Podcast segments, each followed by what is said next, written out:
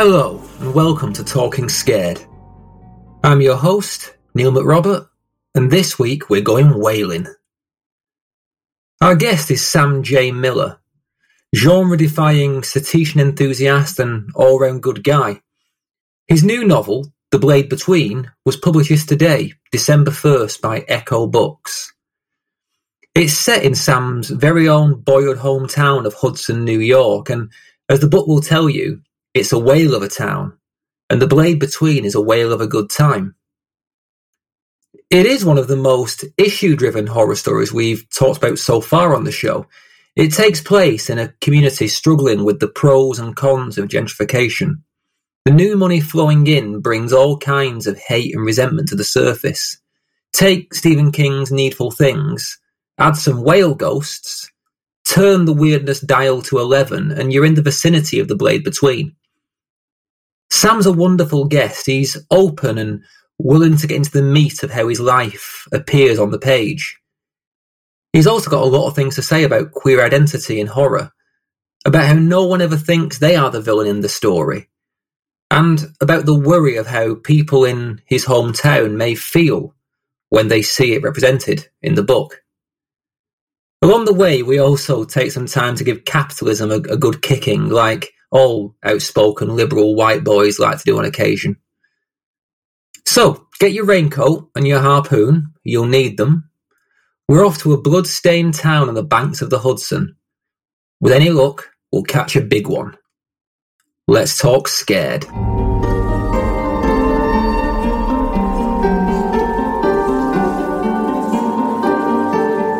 Hi, Sam, and welcome to Talking Scared. Thanks for giving us your time. Thanks for having me. No, of course, of course. It's uh, Glad to have you. Where are you speaking to us from today? So I'm actually calling from Hudson, New York, um, where I grew up. I, it's my mother's 70th birthday yesterday, so my husband and I traveled up to surprise her for her birthday yesterday, and we're going to spend a couple days up here. So you're actually at ground zero for the novel as well. Exactly. Exactly. Excellent. That gives a nice kind of frizz onto the uh, to proceedings. So, yeah, speaking of the novel, you've got a brand new book out, which is called The Blade Between. Um, it was published um, yesterday, December 1st, by Ecco Books. It's easily one of the strangest horror novels I've read all year. What can you tell us about it? Well, thank you for that compliment. I, I strive to strangeness. Um, it, uh, it's a horror novel about a um, a gay photographer who finds himself back in his hometown. Um, he's been struggling with addiction issues, and so he often ends up in strange places, but never intended to travel back to his hometown, um, and gets caught up in uh, a local resistance movement to the gentrification and displacement that's happening, um, and helps to uh, try to save people uh, from losing their homes and businesses, but is being manipulated by supernatural forces um, that maybe don't want um, nonviolent resolutions to those problems. So that is the that's kind of the, the plumb line of the story. I would say there's a lot more to it than that. So sure. it's a crazy book, and I mean crazy in the kind of the most complimentary way possible. At its core, it's a relatively focused story about a community in crisis, but you build all these layers of weirdness into it. So we've got ghost whales, we've got ancient demons from Pacific Islands, we've got this strange afterlife that overlaps with reality. Can you give us some insight into how this kind of melting pot of a novel came to be?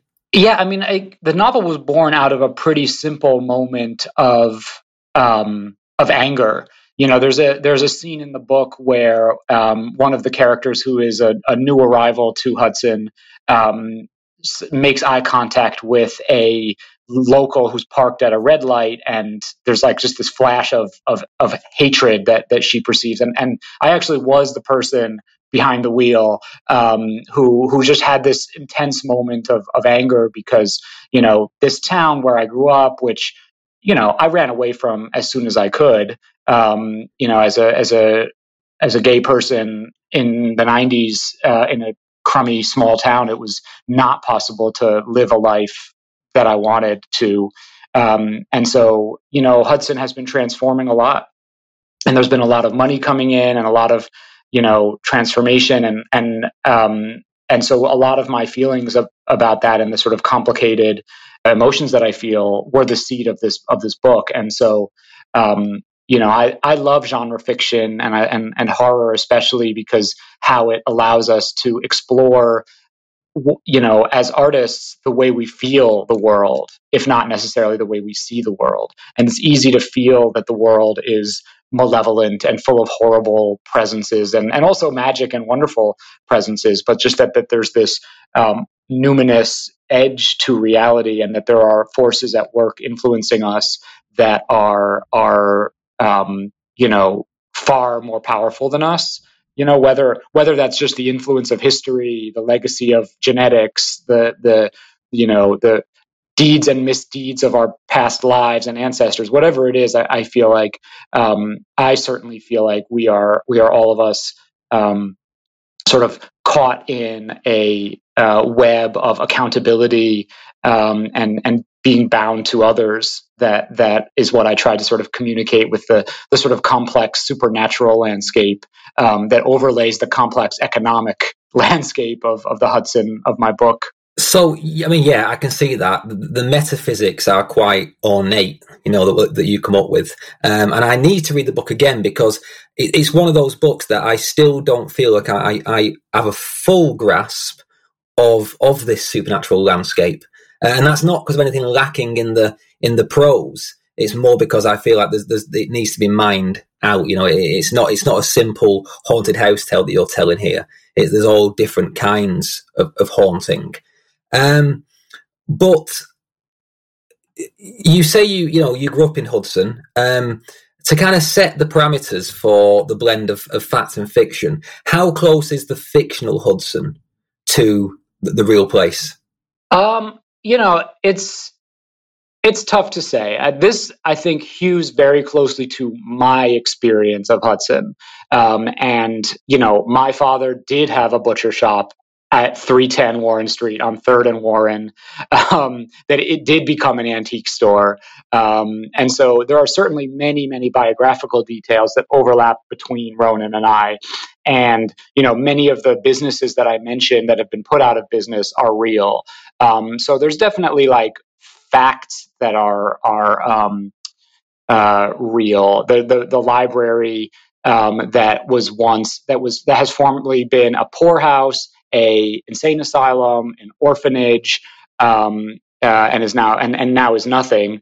Um, you know that's real. I think there's a lot of of the facts, uh, but certainly um, what animates the story is my feelings about it, which of course are my own, and I certainly don't want to presume to tell the story of a town that I left 23 years ago.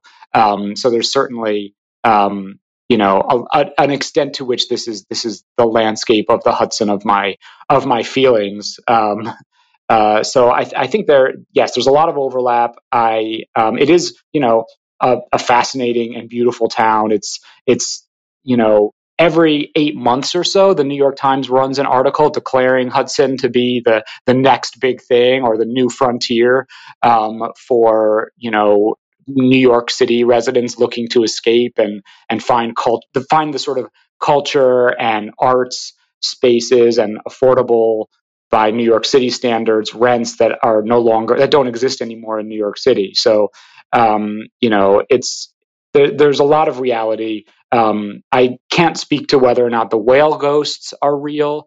Um, but it was you know my my town even though it's 114 miles up the Hudson River um, it was a whaling town it did that was sort of the the the the engine of its rise to to power it it it lost by one vote when they were figuring out the capital of New York State um, so you know it, it, at one time occupied a place of relative power and grandeur and that long since passed um, so you know it's it's a beautiful place that I love, even if I also hate it in a lot of ways. There's an implication here. Normally, I, I don't really ask necessarily authors about the biographical elements of the books because one, I think it's prying, and two, I often think it's a bit of a specious question. But I think in this in this book, it really feels like there is an investment of of yourself in in the novel, and in particular in the character of Ronan. Is it fair to say that Ronan's childhood mirrors your childhood? Uh, definitely, in a lot of ways, I think Ronan's life story echoes mine. There's there's a lot of you know biographical details that are that are true, um, uh, but I think that more importantly, Ronan's story and childhood and, and adolescence in Hudson is sort of echoes and and is emblematic of that of lots of LGBTQ folks um, who grow up in small towns where they don't have a lot of gay, you know, uh, you know, where it's not safe for them to be out, where they don't have other out people modeling that you can be happy and live a wonderful life, um, where you have, you know, homophobic violence. Um, so I think that I veered away from making Ronan um, me and tried to make him, you know, I think, you know, in a lot of ways, even though Ronan seems a lot like me, um, he is me if I made a lot more bad decisions. You know, he's he, he's sort of the hot mess version of me who never got settled and and found a a place of of peace, um, and who still has this sort of like you know blade between his ribs or or wound that has not healed that he is unwittingly that he's tried sort of through addiction and and and and all kinds of um, self medication behaviors to to fix and hasn't been successful and sort of finds himself in this supernatural story where he's realizing that he this is the problem that he has to confront if he wants to you know become whole. One of the reasons this book spoke to me so profoundly is because i had a adolescence that was very similar in the kind of disjunction from where I grew up to the kind of person I, I thought of myself as. So I, I grew up in a town in, in the kind of like the, the hinterland of, of the north of England outside Manchester that is every bit as you know inward looking um, or certainly was when i was young inward looking you know prejudice was rife very small minded um, and it's that sense of that comes all the way all through the book of that sense of simultaneous love and hate for the place you grew up it's much better now but i now live in a town that's very nearby to where i grew up that is undergoing the same struggle of uh, gentrification where you've got these cool swanky coffee bars um, that just simply do not cater for the, the, the local populace who've lived here for, for, for decades. And it's that same that same tussle with with what is the right thing to do. You know, so th- there's lots of, about this book that really really spoke to me. Having written a book that is that is so like analogous with your hometown, are you all worried about the reaction of people in Hudson to this novel? Deeply, deeply worried. Um, you know, I, I, think that it's it's my mo as a writer, and and w- whether this is a blessing or, a curse remains to be seen. Um, that I don't have a problem writing about the topics that are painful and difficult for me. So, for example, my debut novel, The Art of Starving, was about my experience um, as as a teenager having an eating disorder. Um, and I didn't have a problem writing it. It was only once I sold it and realized, oh, crap, people are going to read this um, that I started to panic. And so, yes, I didn't have a problem writing the book, um, The Blade Between. I, I could dive headfirst into all of my complicated feelings. And it's only now, Neil, that I start to think, oh, Lord, this might inspire some feelings.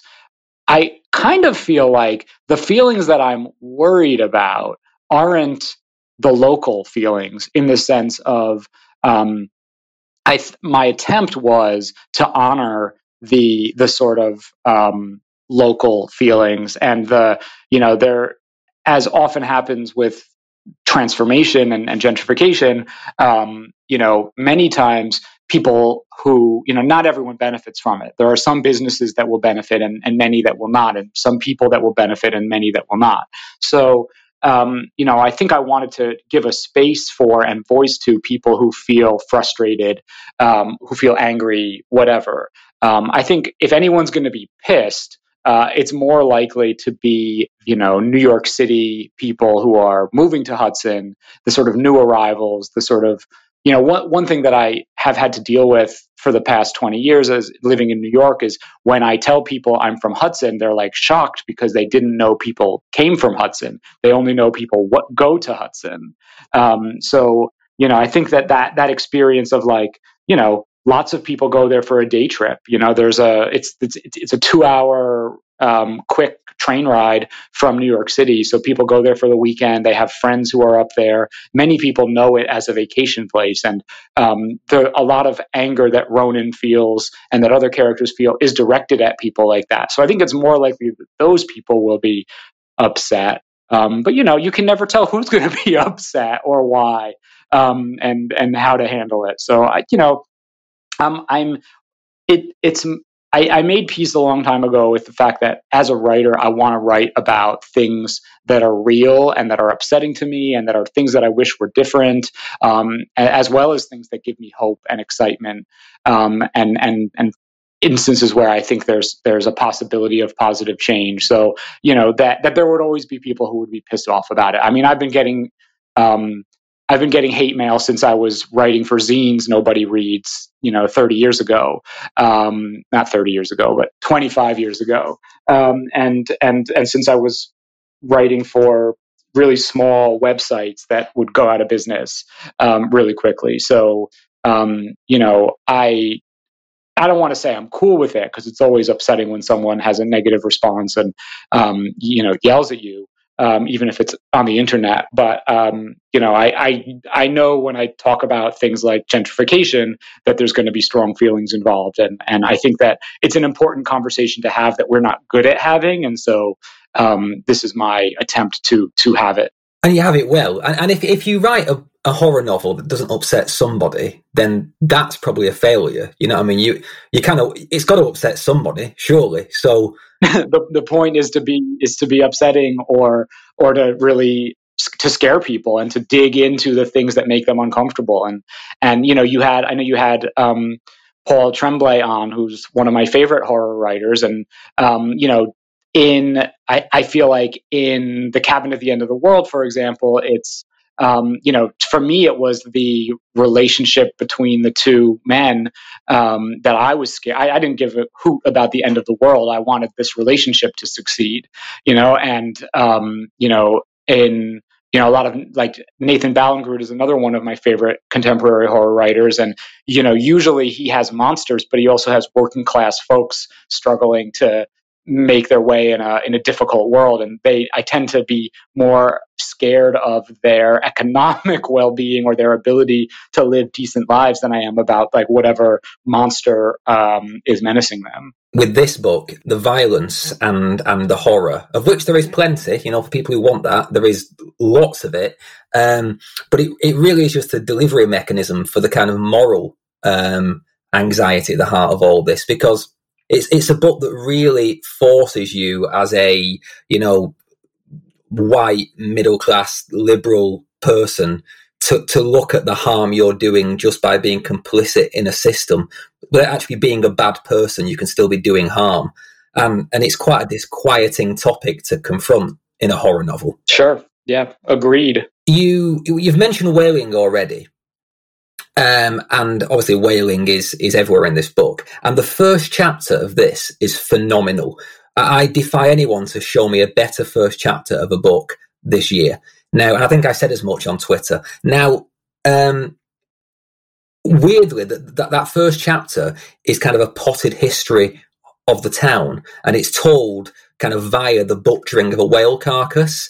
It, it grabbed me by the throat um, but it doesn't necessarily influence the plot at all. So I wonder, what was your thinking behind leading off with that chapter? Well, I first must say that it does my heart profound good to hear you say that it's a solid first chapter. And um, I'm delighted to say that someone else had said something to the effect of this is one of the best first chapters they had read in a while, because it was originally not the first chapter. It was originally in the middle of the book. Um, and I went back and forth with my editor a lot on where it belonged. And um, I feel like when I got the galley and saw that it was the first chapter, I was like, wait, I don't remember putting that first. Hmm. um, so I think that the the the I, I, I, agree that it now that that that is the place for it. I, I, I love it and, and and I'm glad that it's there. Um, and um, I think that for me, it's really about setting a tone of you know one of the things I, I want to talk about generally in my fiction and and certainly in this book is the sort of violence that built the world we live in um, that we often are not educated about. I mean, I, you know, um, as someone who grew up in the United States in a public school in um, in upstate New York, I um, wasn't adequately educated in the extent to which slave labor and stolen land were the engines of America's rise to global prominence, or that the extent to which like interference in democratic elections around the world and and and orchestration of coups um, uh, were the mechanisms by which that you know prominence was maintained. Um, so I think that starting off from a place of like the soil that you walk on, the street that you walk down. Um, is figuratively or literally um, soaked in blood, um, and that and that the you know the world you live in is um, was shaped by suffering and exploitation, and that you yourself, even if you don't want to admit it, even if you yourself did nothing wrong, have to grapple with the fact that you enjoy privileges and and the life that you lead is is is is impossible could never have happened without you know a genocide or a um, an imperialism um, or some some kind of you know sort of really horrific uh, action. And and and not even that those are you know sealed and done and in the past but that in many cases those are things that are still happening um, even if you know even if we don't have you know horrific colonies um, that we are exploiting for resources you know the, the people who are creating our food and, and the products that we buy um, often live lives that are significantly um, less you know comfortable than we you know sort of like western western horror readers um, so yeah that that's sort of like where i wanted to start from. Um, and you know also that i'm obsessed with whales and you know the idea that we used to hunt and and kill and exploit these beautiful intelligent creatures that we used to think of them as as as a a way to light our homes um, uh, and that we only stopped because petroleum was cheaper, um, not because we cared about the animals, um, is one of those sort of like fundamental contradictions that I sort of keep exploiting and, and exploring in my in my fiction. There is something I think that's very specifically American Gothic about what you just described.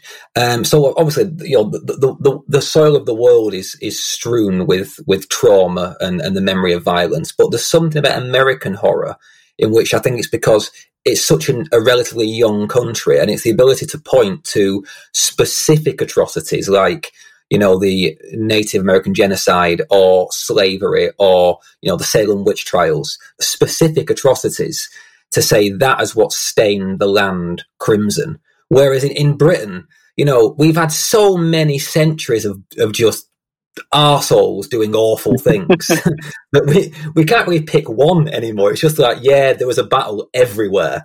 In America, you have the the kind of dark privilege of being able to say, this one thing happened here and it was awful. Sure. yes. What luck for us. I've seen you describe your book as House of Cards by way of Stephen King. and I've I've already written weirdly before I read that I've written my own review. Um, uh, I described it as needful things filtered through the nihilism of Chuck Palahniuk. Fascinating. I hope, I hope you see that as a compliment. Um, I do. How much was the spectre of kind of King and needful things and Leland Gaunt looking over your shoulder in this one? A lot. I'm not going to lie. I mean, I do love Stephen King, and I and I, um, you know, do find myself revisiting him on a regular basis. Um, and so I, I yes, I, I, his imprint is deep in me as it is in a lot of horror writers, I think. Um, and I definitely did reread Needful Things as I was beginning work on this book because I read it when I was probably 13 or 14. Um, and so I, it's one of those things that I've internalized things. You know, sometimes you you forget that you already read something and so it seems like a new idea to you but it's something you read a long time ago. Um, so i had to revisit needful things to be like i know there's going to be a lot of overlap in these plots and that this sort of like you know bare bones of a supernatural force instigating like providing the spark that you know leads to an explosion of all these different people um, you know i had to revisit it to be like let me let me not steal anything too blatantly and what do i need to change so that it's not too much of a rip off but also like what like i mean i one of the things that i love about stephen king is that his his plot mechanics are so precise and perfect and and the way that the plot escalates and and the ways that, that characters make decisions um, is so spot on. So like what are the things that he's doing right and what are, what are the things that i need to know about how to do that story. Um, so yes, I'm I cop very freely to to the the the the influence of needful things on this book, and and hope that the theft that any theft I engage in was was at least thoughtful theft. Um, I think that I write a lot about Hudson, uh, even though I ran screaming from it as soon as I was of age. Um, and so one of the things that I love about Stephen King is that he gets how small towns work and how how people interact and how people like have feelings. Um, and so yeah, that that is that is the part of the long shadow of King is that I, um, you know, he showed me and, and lots of writers that the the sort of like you know banal 1950s idea of of small town American life is you know just a, a glossy coat of paint on a you know horrific atrocities that are either waiting to happen or already happened. Well, yeah, exactly that. I mean, my, my favorite book of all time is is It by Stephen King. I'm a bit obsessive about it, and that's my favorite horror novel. There we go. There we go. We are simpatico. yeah, I I that book means things to me that other books don't. I'm getting a tattoo of it on my arm. It's yeah, it's getting crazy. Um, but I I was the, the first chapter that I of yours that I keep, you know, praising, it reminded me of those little interstitial parts that that King puts in about the history of Derry,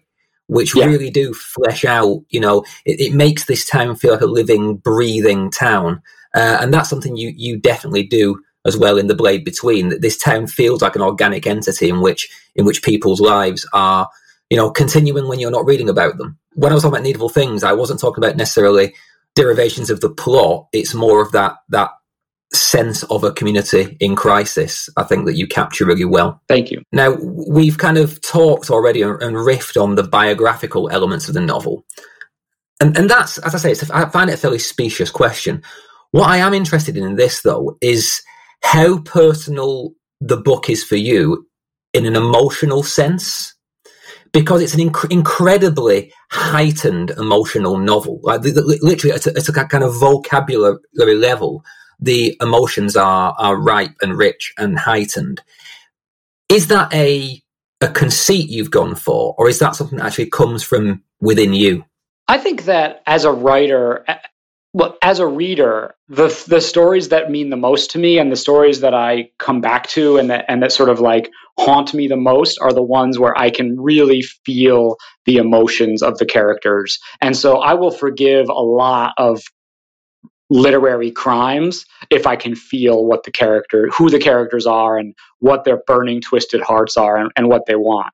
So um, that is something that I I think is you know I, that I that I try to capture in my own fiction is that like I don't know if I can scare you.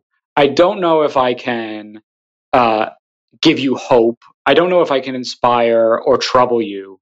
Um, but I hope that I can make you feel things. Like that's the thing that I, I try for the most ac- across my fiction. Um, I, I, you know, like I, I write a lot of science fiction, um, and you know, my favorite science fiction writer who's working today is, is Ted Chiang, and he does things that I will never be able to do. You know, he is he is he has wisdom and, and intelligence and can sort of like explore science and sort of complicated thought provoking questions in a way that I can I will never be able to do. But so he, as much as I love him and as much as he's a, a hero and a role model of mine, I know I'm, that's not who I'm trying to be.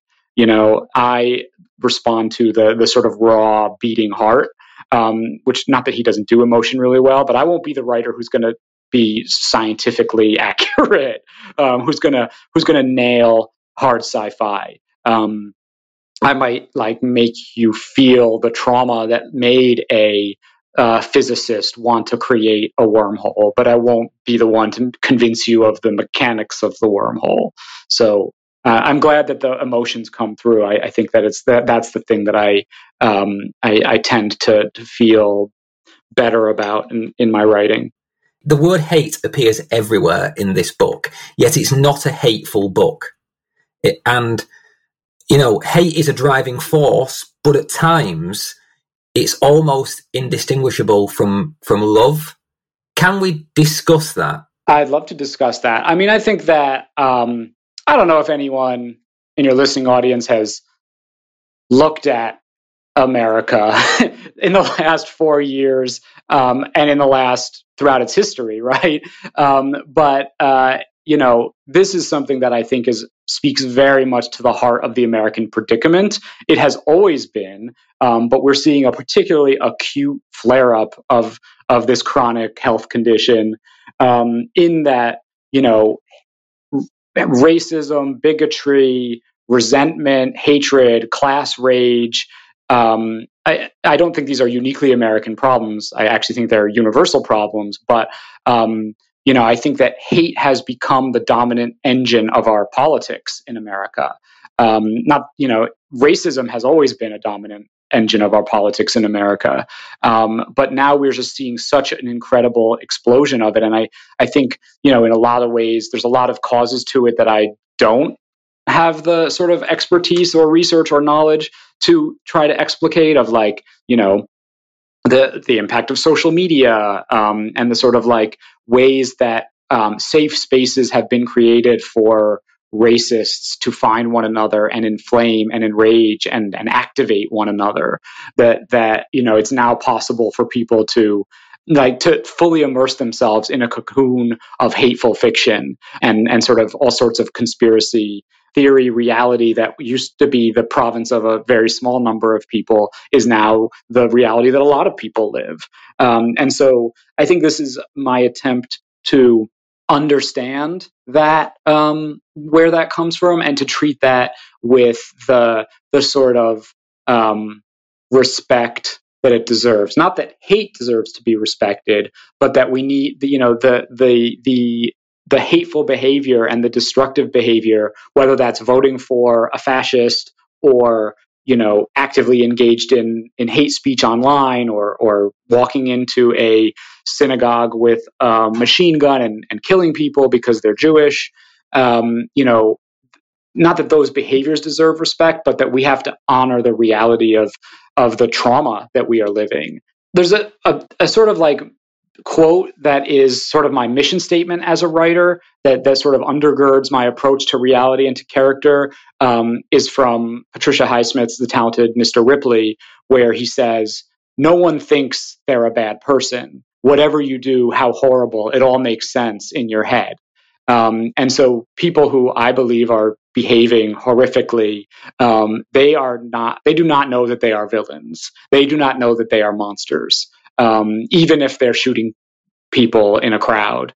Um, they, in whatever warped, horrific reality they live in, this is a behavior that, that needs to happen. And, and, and maybe it does come from a, a place of love or a place of like, I believe that, um, you know, children are in peril, that people are, are, you know, exploiting children, or I believe that um, my people are threatened with genocide. Um, even if those are completely absurd beliefs, they're real beliefs that motivate real atrocity. So, um, you know, wanting to understand that, wanting to to to broker a peace, even if it's just a fictional peace um, between fictional characters, um, between people who hate each other, um, I, I, want to believe that that's possible. I want to believe that um, we can find a way forward um, when both sides of the equation hate each other and fear each other. Um, so, so yeah, that's that's where that comes from. It comes from from from living in America and sort of seeing everyone around you lose your lose their minds um, and feeling really helpless to do anything about it. Yeah, I've got quite a few things to say to that. I'm going to try and marshal all of these questions into one cohesive uh, line of inquiry. Um, first of all, get where you're coming from entirely. We are we are experiencing a kind of slightly more moderate version of the same thing in Britain, um, and I think it's only more moderate because it's a smaller country. We're all a bit closer together, and if we're quite that angry, then there'd be mm. blood in the streets. But we are, you know, yeah, th- th- those same those same sort of schisms are definitely coming to the fore over here as well. Um, but so a few things, but it, it, all hinges on that kind of moral complexity, as you say. Patricia Highsmith, you know, no no one thinks they're the bad guy. Um, Hudson seems to be a kind of almost perfect microcosm of the US in this novel. It may be in real life as well, I don't know, but in the novel, it seems to stand in almost for the nation that's undergoing the trauma that you're talking about. So it's a sense of, you know, invasion and, and a kind of cultural genocide, you know, for want of a better word. But it's being, the, the, the genocide is being perpetrated or is being, is seen to be perpetrated not by poor immigrants, you know, which is the standard narrative, but instead it's being perpetrated by a kind of urban liberal elites who are descending on this kind of Rust Belt provincial city. Now, no one in that dynamic is necessarily evil or even wrong at the start of that situation. It's just where it goes from there. But where are our allegiances supposed to lie in this story? Because everyone is kind of straddling a line between a kind of decent ideology and bad behavior.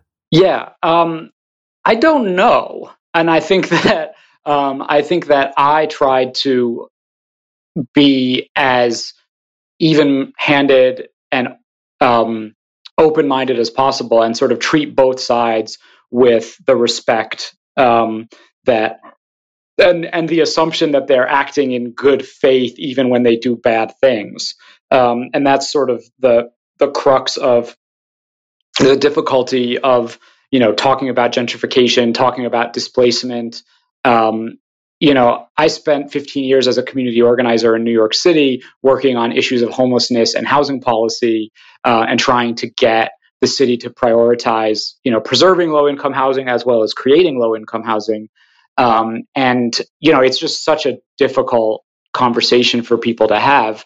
Um, and so I felt like I had insights in, you know, I, I had, I think that it's easy even though not a lot of people do empathize with the displaced, um, I think in a certain sense, just on a like on the on a storytelling level, it's easy to empathize with people who have lost their homes, people who have been thrown out um, of the communities that they helped build. Um, I think that, that that our hearts go out to that person on a storytelling level, um, even if we are, you know, the ones throwing them out of their homes or voting for the politicians who allow that to continue. Um, and I think that it took me a lot longer to empathize with and understand the, the people on the other side of that equation. And so, for example, I sat in on like probably had hundreds of meetings with politicians over the course of 15 years where I went with homeless folks to say like this is the policy this this is the the housing plan that we came up with of like the way the cost effective you know common sense ways to preserve and create low income housing um, and hearing them say no to what was a very to our mind rational and fair uh, thing that took me a lot longer um, it, it, it was a lot harder for me to see uh, and understand that perspective. And so, um, you know, this story is in, in, a large part me trying to to like carry on this conversation um, that I've been having in my head for for a really long time and, and have it in the world.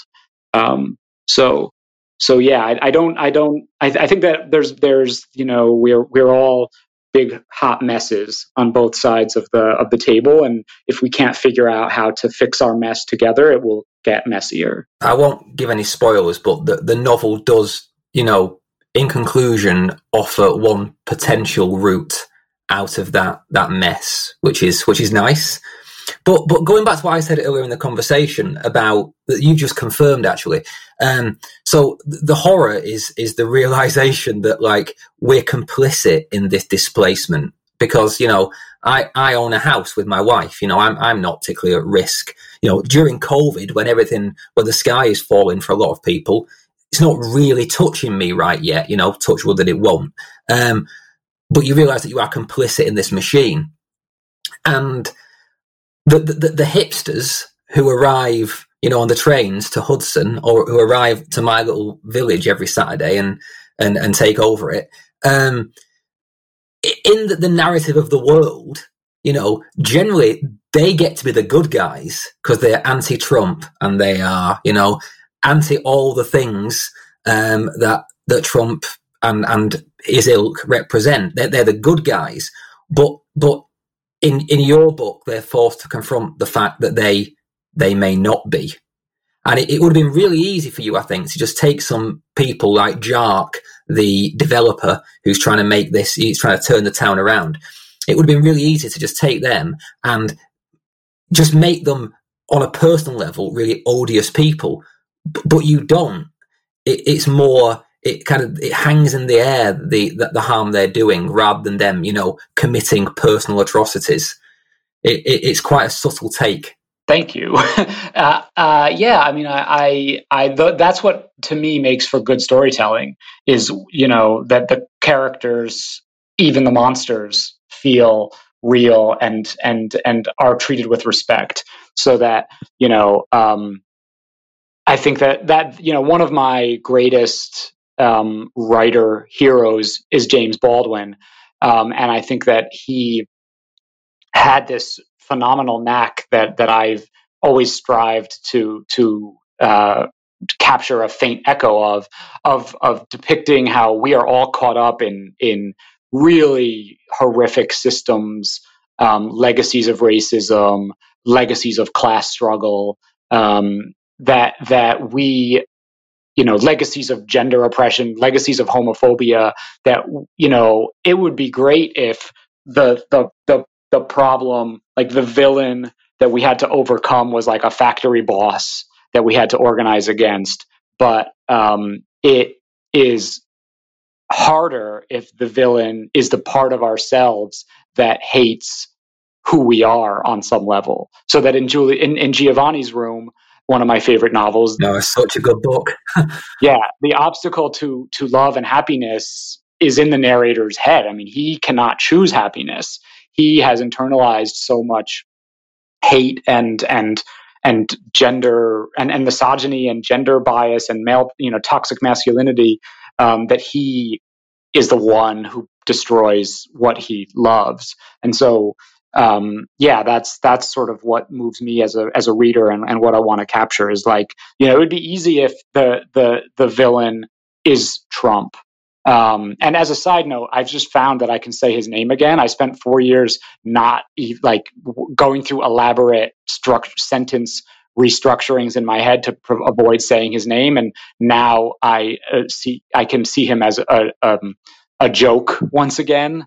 Um, and so uh, side note. Um, but but yes, uh, it would be great if if if the the person in in the White House was the villain, and he is a villain, um, but he's not the only villain, and and the problems are much deeper. I, I think the inverse of that was. Um, you know, those same people for years before that were patting themselves on the back for voting for Obama um, and not um, and and thinking that that meant that they weren't racist.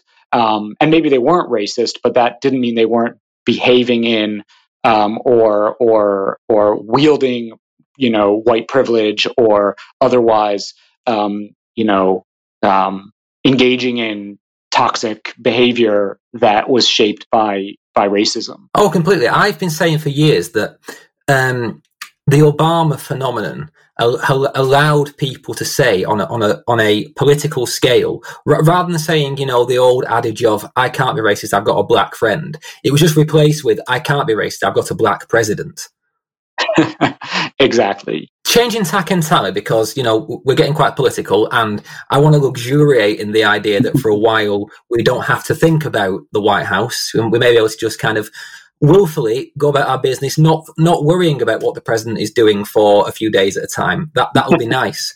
Um, so to ch- to change tack, I want to ask one thing that struck me about um, the Blade Between is it's a very sexually driven novel, and the reason I mention that is because I feel like these days mainstream horror fiction has been kind of excavated of its sexuality you know, the days of kind of Clive Barker seem behind us, or even going back to Stephen King, who would who would happily confront, you know, um, quite extreme sexualities in his in his fiction. It feels like that's gone away a little bit, and everything's been been toned down, um, which I'm not sure is a good thing. Why did you choose to make sex such a big part of the novel? I mean, I think that sex is a big part of all my fiction, um, uh, or at least a lot of it. I think that um, I want to tell stories about the queer experience, and that often those um, there are there are facets of that experience that are unique and different and beautiful, even if they might be horrifying to um, you know people outside our community. So um, I think that you know treating sex frankly um, is really important from a, a, a, queer perspective. And I think that honestly, a lot of the reason why um, uh, a lot of I think there's there was a there was a bad legacy for many years, and not just in horror, in a lot of like literary fiction and in a lot of genres of like because the canon um, is shaped by white male writers and white male critics deciding who is and isn't um, uh, you know, worthy of, of publication and, and critical acclaim. I think because we had so many years of the the straight white dudes, you know, the Henry Millers, the Norman Mailers. Not that I have any grudge against those writers, but just that sexuality had been so poisoned by toxic masculinity um, that it's very hard for it's very hard, I think, to explore um, um, conventional um, sexuality in a way that doesn't echo, you know, oppression of one form or another. Um, and I think that um, because sex is such a formative part of uh, queer identity, um, you know, we, LGBTQ folks, um, have something important to say and, and to talk about. And, and so, yeah, I, I, don't know that I have a good answer, just that I think it's important. I think that, um, you know, that we um, the the history of horror is actually I, have just been sort of deep diving into it, um, and and and I'm always surprised by how queer the history of horror is, um, and and how you know going back to something like Frankenstein, which I think is a profoundly queer novel, and certainly the circumstances of its creation um, uh, are are are rooted in you know queer desire. Um, I think that that um, we have a lot to say and a lot to offer and, and have have done. Um, so I, you know, I, I, um, I want to talk about the things that make people feel, and and, and sex is is a, a big part of that. Well, that leads to another question, quite nicely actually, because a few episodes ago, I spoke to Emily Danforth about her new novel, um, "Plain Bad Heroines," which if you haven't read it yet, by the way, is is great. It's it's just so much fun. Awesome. And I asked Emily about the state, in her opinion, of queer horror. And the reason I asked her is because sorry, this is getting convoluted.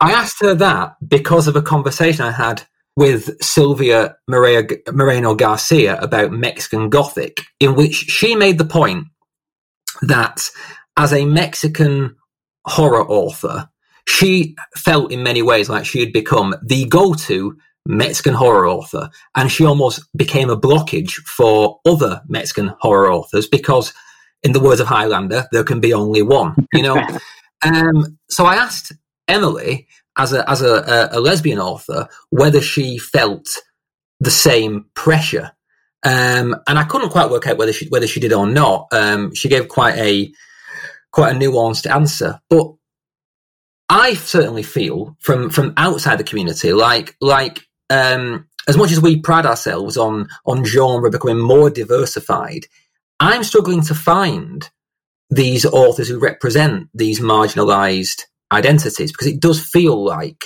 we're we are now picking um, flagship authors to stand for an identity. So I'm going to throw that to you and also ask you if you have any recommendations for other people working in queer horror that I could read or that our listeners could could look up? Yeah. Um, I, the, so first of all, this is a great question because it um, prompted me to um, remember something that hopefully will deepen my stammery answer to the previous question. Um, because uh, to deviate slightly from the question at hand, um, another reason why it's important for me to talk about sex is because Um, you know, similar to the idea that there can be only one writer of a diff- of a given community in a given genre.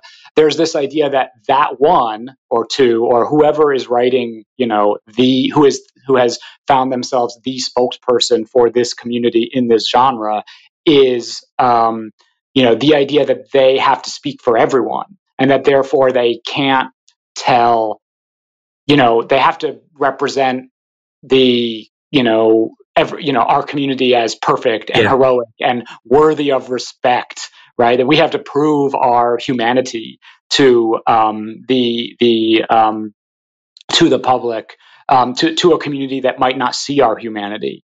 Um, you know, I think that um, we i'm I, I hate those narratives. I don't want to prove my humanity.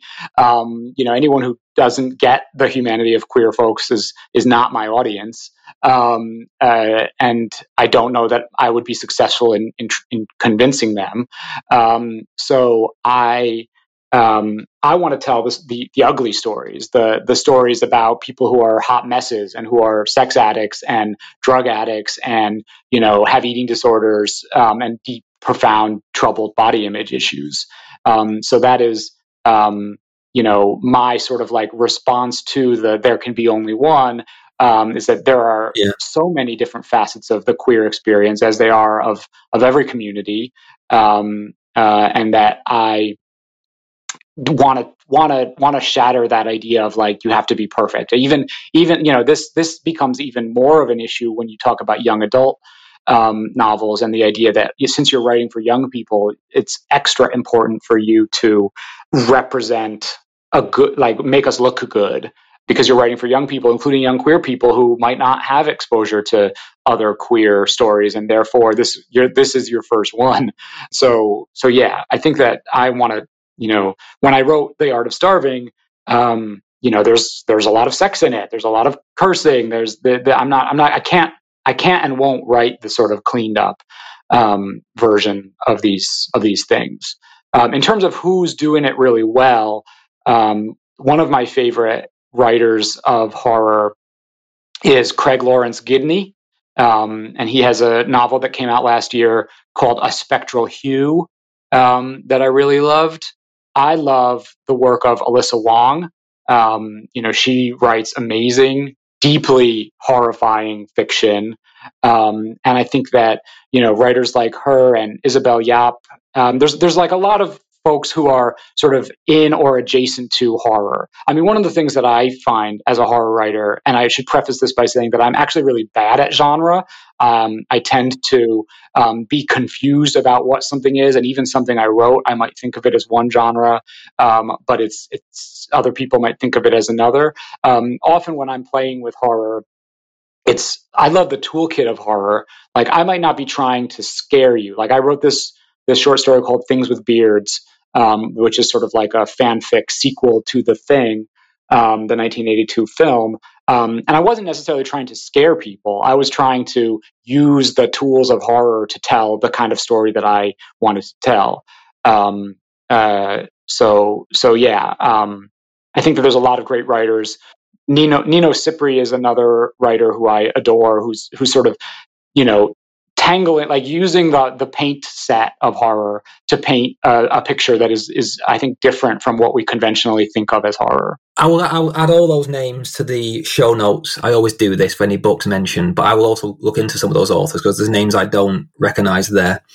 Can I ask what's next for you? Is anything in the pipeline coming up? Uh, right now, I'm working on a graphic novel pitch, um, which I'm really excited about because I love graphic novels.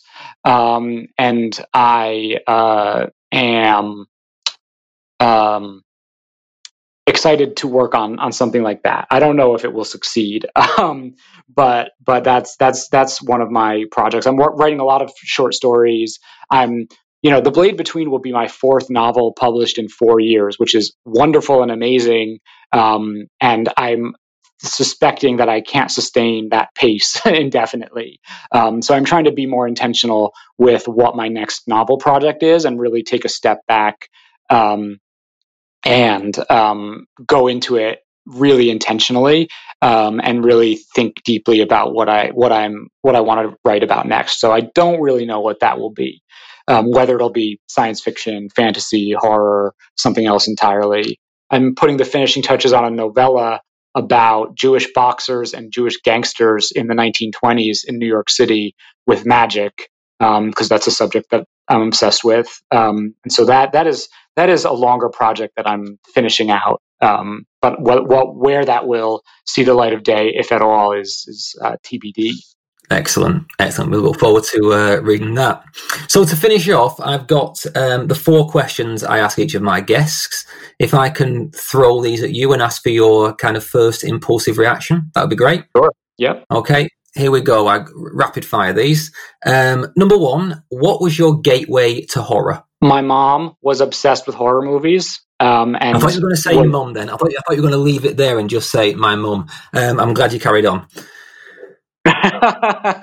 yes, I mean, you know, I, she'd let me see a lot of horror movies I really shouldn't have seen at a lot of uh, uh, tender young ages. And so, while my quality of sleep may not have been great over my life, uh, my quality of writing is improved because of it. So I owe her that, among many other things. Well done, Mum. Number two, if you could recommend one book to our listeners, not written by yourself, what would it be and why? Poppy Z. Brite's Drawing Blood um, which I only discovered Poppy Z. Brite relatively recently, and I just think it's some of the it's brilliant writing, brilliant horror storytelling, and some of the best representations of of gay intimacy that I've ever seen. Yeah, I read Lost Souls years ago and loved it. And then is is Drawing Blood the short story collection? No, no, it's a novel. Oh, I'm getting mixed up because there's a short story collection that has one of the most awful, ugliest stories set in a mortuary that I've ever read. Um, but cool, Drawing Blood. If you had one piece of advice for a fledgling author, what would it be? Read a lot. Read what's you know, see what's out there, figure out what scares you, um, and and don't be afraid to scare the shit out of yourself. Nice, nice. Well, that leads beautifully into the last question, um, which is, what truly scares you? Everything. I'm I'm afraid of everything. Um, uh, in the world that I can acknowledge as reality, I am scared of things like homelessness and disease and car accidents and um, fascist takeovers and concentration camps. Um, and in the world that I can, that people tell me is not reality, um, I am scared of werewolves um, and vampires and and shape shifting aliens, um, and the list goes on and on fertile ground for the future stories then. yes, exactly. Right. Well, on that all-encompassing note, we'll we'll leave it there. Um, so all I can say is, Sam J. Miller, thank you for the blade between, and thank you for talking scared.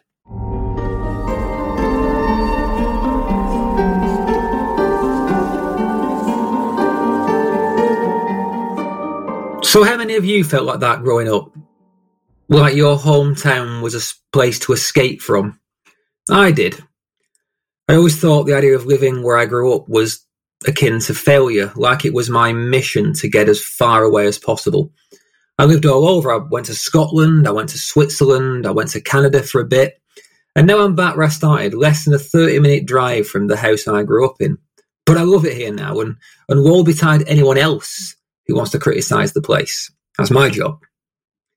The Blade Between does a fantastic job of evoking that simultaneous love and, and hate for a place.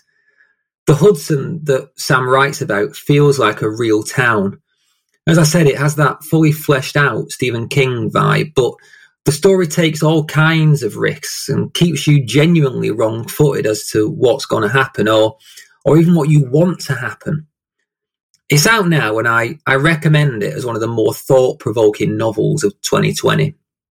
Now, Sam and I discussed a lot of books in this episode, and I can't do justice to all of them in this brief summary, but I have put a list in the show notes. So if you missed a title or you missed an author, check it out there. Uh, we we made numerous references to Sam's first novel, The Art of Starving, which is a a semi autobiographical story about a young gay man with an eating disorder that, that Sam draws from his own experiences. I haven't read it yet, but but in, in this book uh, and in his previous novel, Blackfish City, Sam has shown that he's got a really kind of unique, compelling voice. So I'll be sure to check that out. Um, we talked about Drawing Blood, by Poppy Z. Brite. For anyone who doesn't know Poppy Z. Brite, uh, she had one of the most groundbreaking and shocking voices in 90s cult horror. Her novel Lost Souls changed the game for vampire fiction. Um, I haven't read Drawing Blood, but I'm going to check it out because, as I say, game changing stuff back in the day. We mentioned Paul Tremblay's The Cabin at the End of the World. Now, you'll have heard of this one. It was massive two years ago. Um, it's it's a book that marries the kind of the paranoid home invasion of a film like Funny Games with a Lovecraftian cosmic horror, and it contains possibly the most gut punching ending to a novel since Stephen King wrote Pet Sematary. This one doesn't just pull the rug from beneath your feet; it it pulls the rug out and then kicks you down the stairs. You've got to read it. The Cabinet of the World by Paul Tremblay. When I asked him to suggest some LGBT writers to look out for. Um, Sam threw a lot of names at me that I, I'm not familiar with, and you may not be either. So, to briefly recap, I, I should say I haven't read these novels. I'm going to check them out, but here's a kind of frame of reference for that. So, Craig Laurance Gidney wrote a book last year called A Spectral Hue, um, which by the sounds of things, is a, a book about art and the pursuit of a particular haunting colour that can only be found in the local swamp, which obviously has strong vibes of Lovecraft's colour out of space. It sounds quite magical, uh, quite slipstream. So, yeah, gonna look it up. Um, Isabel Yap is a an author who's getting a lot of buzz right now. She's got a new collection out next year, early next year, called Never Have I Ever, um, which has been compared to people like Kelly Link and Neil Gaiman. So definitely want to check out.